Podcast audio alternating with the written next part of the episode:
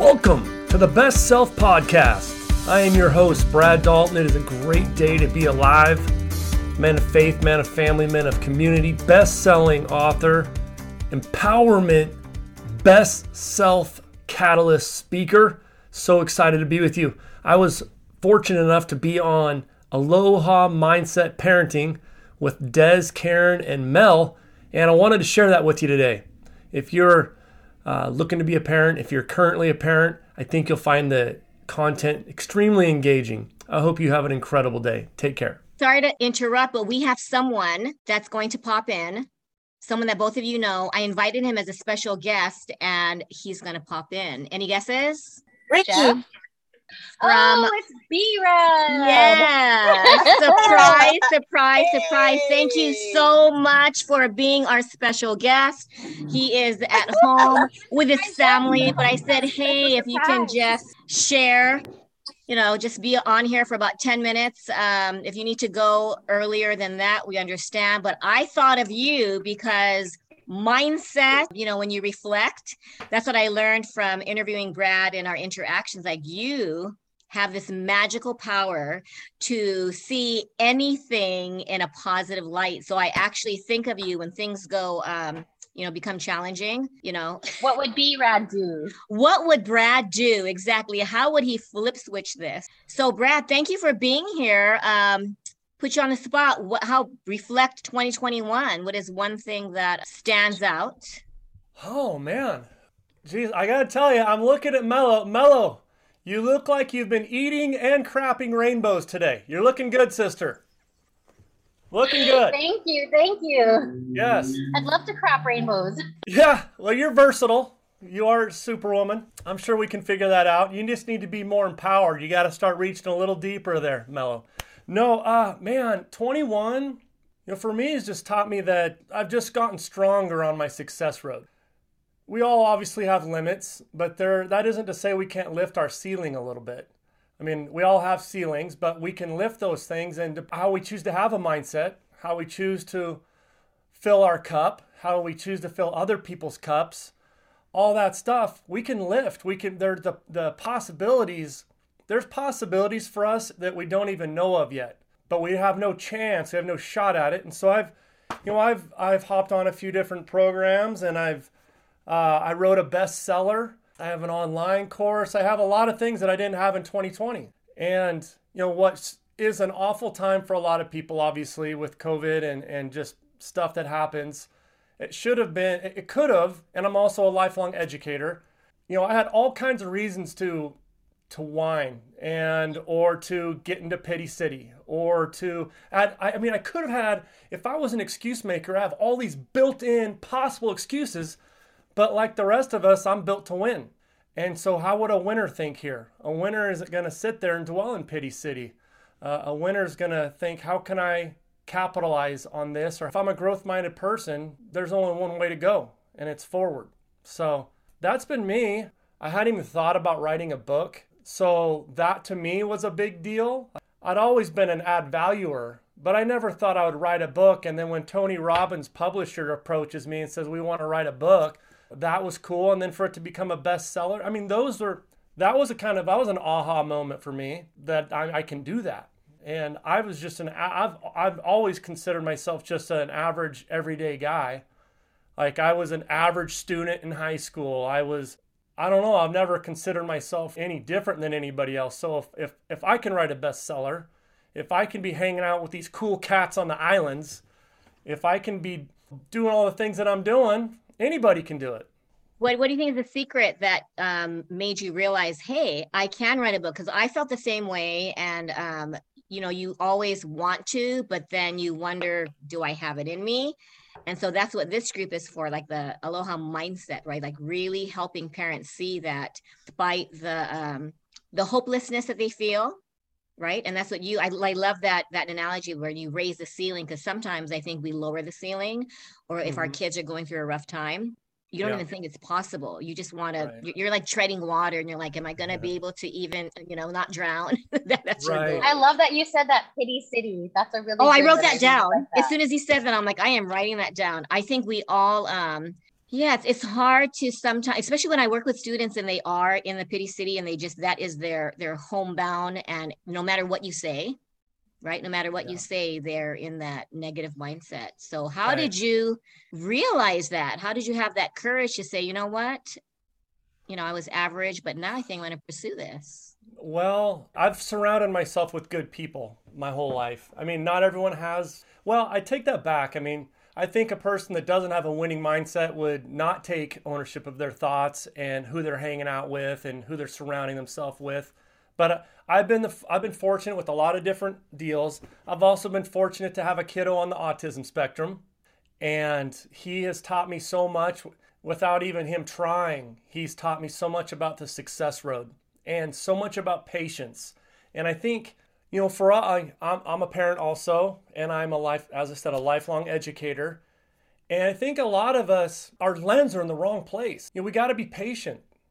We got to be patient. A person that's on the success road, yeah, we always have a sense of urgency because we're we're so into impact and we're so into being better version of ourselves and so into, you know, living the best life we can possibly live. We're so into that. We're intense about that. But if we're into the success road, we can afford to be patient because we know on the success road the vibrations we're having right now might not might not be the same ones we had yesterday or the ones that are going to be two weeks from now there might be some tough moments there's going to be tough moments a person that's focused on the success road knows that so and, you know patience patience is really just a genuine expression of confidence of faith of serenity of just a, a process success road mindset. That's what patience is. And, you know, if we want to be more patient, we have to be on the success road. And, you know, I'm kind of rabbit trailing here, but we've got to take care of ourselves from the inside out. We, we're always, you know, we, we're getting pissed at our kids and we're getting angry with all this outside noise. And, you know, peace isn't ignoring outside noise. Peace is being good on the inside out. We want to be peace rebellions. We want to be strong. We want to be empowered on the inside so that we can motivate the people we care about the most to do what we need to do. Brad, can I ask you a question? Since I know you also have an older son, um, uh-huh. and even with your your son on the spectrum, as a parent and a dad, because your perspective I think is unique compared to the three of us, how have you shown your kids how to do self reflection? has it been like something direct or just kind of things you kind of throw out there or like what's been a way that you've noticed that you've been able to share that the ability to self-reflect and to deal from the inside out sure well man first off it evolves it evolves and, and it's not the same for the two of them i mean my my kiddo on the spectrum he's so black and white and so literal about everything things are just a little bit different with him so we just have conversations with my oldest he's a freshman in college now, and we have daily conversations. And we've tried journaling. I'm just, I, even in one, I always, I've been an average guy, but I've always been a positive guy and a growth minded guy. So our conversations, for instance, on the way home after a baseball game or football game or after something big, some intense contest or whatever, our conversations weren't about how he struck out or hit a home run or threw a touchdown pass or got sacked. Our conversations weren't about the game. Or if it was a test, our conversations have never been about the score of the test. Our conversations are always about reflecting on the road that led us to whatever our outcome was. So that's that's kind of been the primary one. You know, people say I don't have enough time for what matters. Well, then let's get rid of the stuff that doesn't matter. Like you say you want this stuff. This is what you're telling me. You want this. You want a 4.0. You want to play college baseball. You want all this stuff. And I don't have enough time. And Karen, you and I have talked about this. I don't believe in that. I don't believe that you don't have time. It's prioritizing. Balance, balance is prioritizing. That's what balance is. There's no such thing as like 50 50. Not even in a relationship. A relationship's a hundred. Statistically speaking, I agree with you, Karen. I have that conversation about this. the numerical statistics, it just is not possible. yeah, yeah, and depending on where you're at in your life, that that you know that that changes too. So, yeah, that's a tough one. That it's so different for each of the kiddos. But I like that you shared that uh, about talking about you know not the the end result but talking about what got them there because that's that's really what reflection is because sometimes we don't even realize how we got there. Um, and like you said for every child like it's going to be different. Every person is different. We're all unique in so many ways. So but i really do like that. Anything that's a great way of explaining i don't think i could have explained that any better you know as far as if a parent asked me like how do i teach my child self-reflection that's such a great way uh, easily digestible and like anybody could do that. Just what's the road? How did we get here? Right. Yeah cool. And I think we need to track our behaviors and track our patterns just like we would track in anything else, like in a business or you know in, in athletics they they track everything. They they know what kind of gum they know whether you're wearing bvds or fruit of the loom man. They know everything. And i think it's important if we're truly uh, serious about change we have to know like you said sometimes we're just unaware that we're unaware we just don't know and so if we don't track our movements, if we track our behaviors or track when this is happening, how do we even know where to start? Or how do we even know if it's an issue? So, you know, we always talk about auditing, auditing our behaviors, auditing our tasks, auditing, and then we go from there. Wow, I love that. I think more parents tracked um, behaviors and taught kids, right? because if you don't audit like you said unaware is unaware and i love how most most of the parents that i work with they always know why did you um what was wrong you know you got a 78 and they focus on the grade yeah you um, messed up in in um, you know soccer or the sport and then the child's face which was lit up totally i mean the energy you can you can just see it drop but that is, I think, the secret to building confidence that you don't focus on the mistakes. Or you, um, I think you mentioned it too. Or necessarily the end result. I think yes, talked about not, this many times. Yeah, yeah. As a society, we are very much results based. I mean, we are trained that way from you're little, whether it's your test score, whether it's your grades. Then as you get older, it becomes your salary, your your title. You know what I mean? It's very much externally based, and I think it's very difficult because even as a parent, and I know these things, I'm still trained to think about these, these end results. But let me tell you, from my personal experience, when I stopped, like for grades, for example, when I stopped focusing on my kids' grades, their grades went up. I mean, just yep. an inadvertent, like, you know what I mean? Like, I was just like, why are you getting C's or why, yep. what did you score on this? And when I just, like, you know, kind of, I learned this from Karen too, just let go, stopped focusing on it, stopped the conversation about those things, the grades went up by themselves without any effort for me. Well, you know, success isn't a destination. Su- yeah. you know the the success is the road. And the road that's always under construction by the way ah, too. amen. Well and really you think about it in life where's the fun if it isn't under construction? Really? I mean you really you don't the, as you guys know the growth zone and the comfort zone aren't the same zone. And for me personally I don't want to be handed a trophy. I don't want to be handed success. I don't want to be handed anything because it's in those moments where you struggle where you learn about yourself. And man, those are the things that create stories that you you remember forever. Like that I talk about to this day from when I was 12 years old. And if if we're so worried about what we look like or if we're so worried about first place, I mean, I I've joked about this many times. I spell fun W Y N. But the, the biggest difference for me is how I keep track of my scores. Way different than when I kept track of it when I was 12. When I was 12, I was a nervous wreck. I wasn't my best self in the biggest moments. I was always really, really worried about letting people down. And I was a really good kid. I was really honest. I was a good kid, good character guy, good friend, good son, I think, all those things. But I was always so worried about letting people down because I was worried about not getting an A, or I was worried about not getting voted to the All Star team, or vote. You know, I think what happens is we create perf- people that are perceived perfectionists, you know, and then kids start melting. Ironically, they want it so bad that they can't perform in crunch time because they're so worried about letting everyone down. And we as parents, I've been guilty of this too we're so intense about them doing well that we don't coach up the process. We don't coach it up. We don't coach up the growth, like Mel was saying. We don't coach that up. And if we would just focus on getting better, like is the are the thoughts that are in my head right now having me trend up? Am I trending up with these thoughts?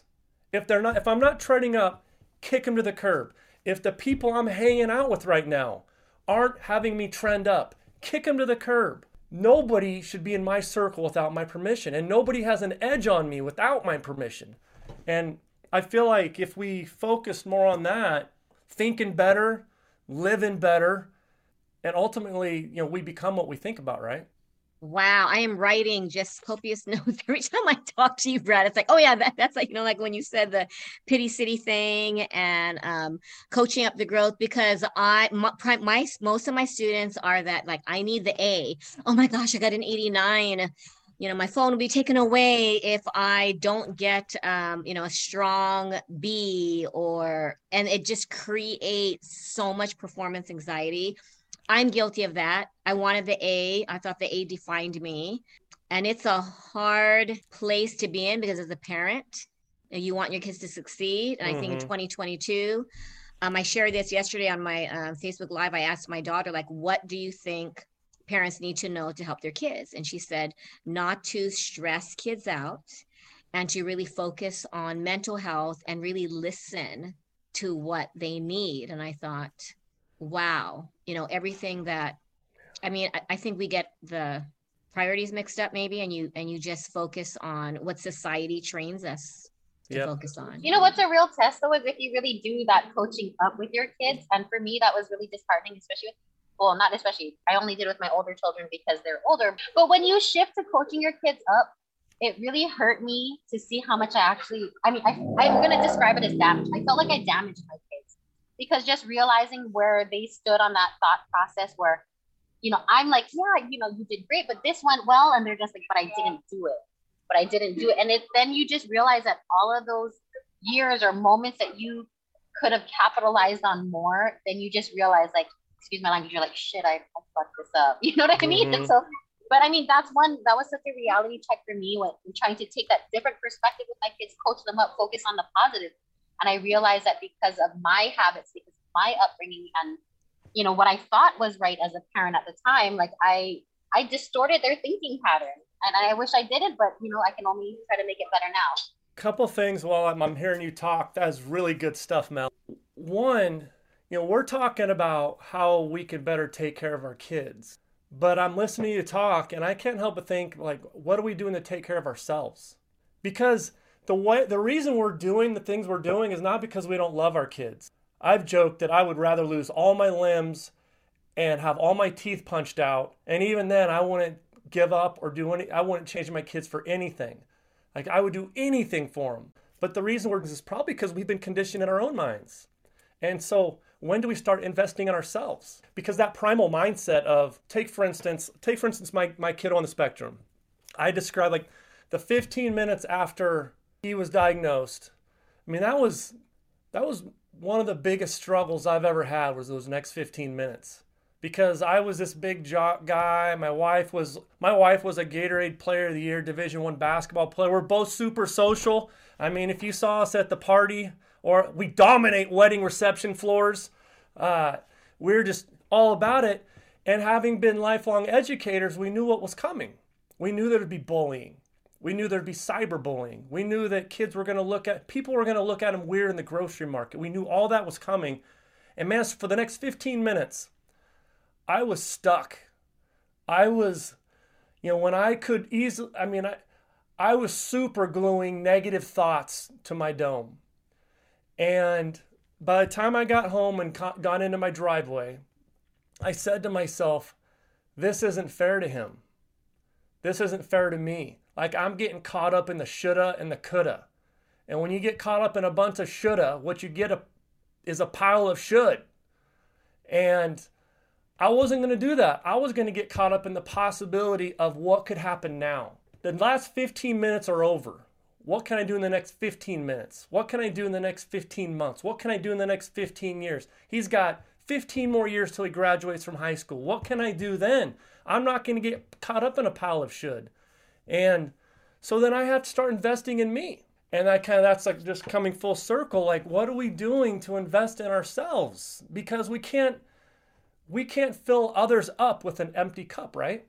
We we got to fill our cup up with awesome.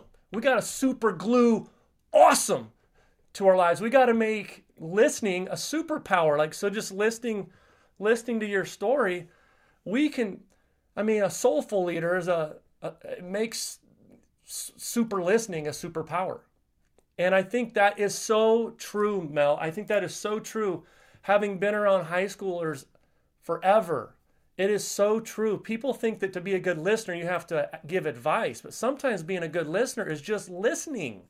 They don't they they just need someone to unload stuff on.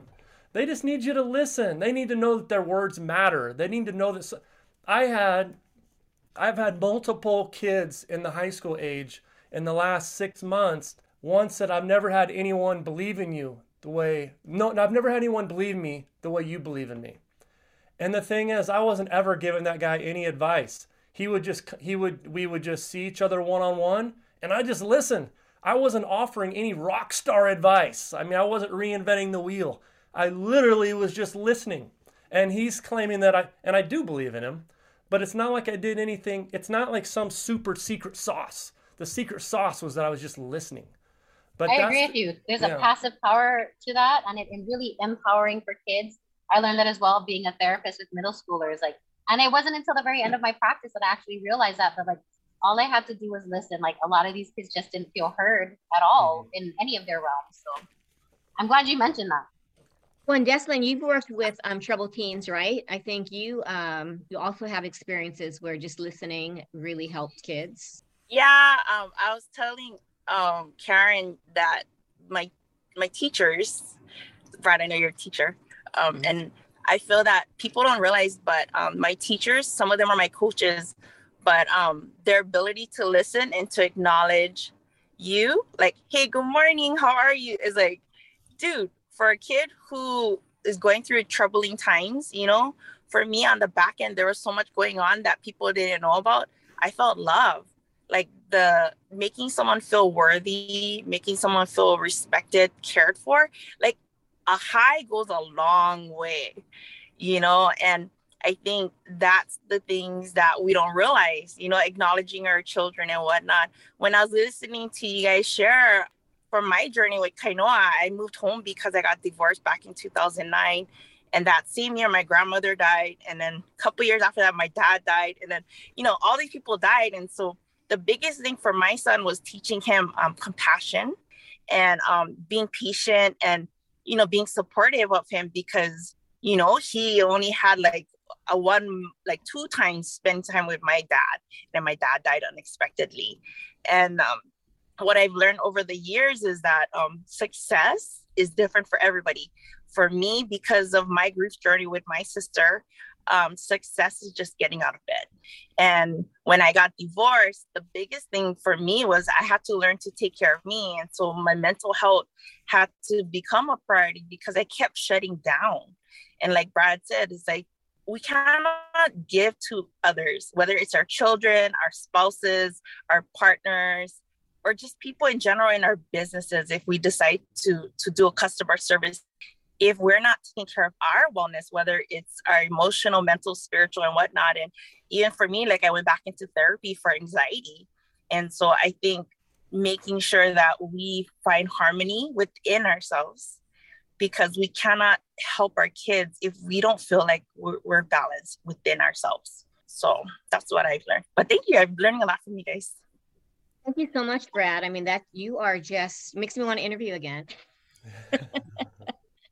I think you know. I love Brad's insight because I think I mean yeah. not that I like to to um, general over generalize and put us into generals and stuff, but I do really feel like as parents, male and female bring very dynamic things to the table, and we have unique perspectives. And that's, I mean, this is not just because I say so. I mean, there's studies that show that like the parenting of dads encourage more physical risk taking, more confidence, whereas moms are more of the cautious type. So I love, thank you, Brad, for being a part of this and sharing your insight because we don't often have dad views. So I hope you pop on more when you're able to.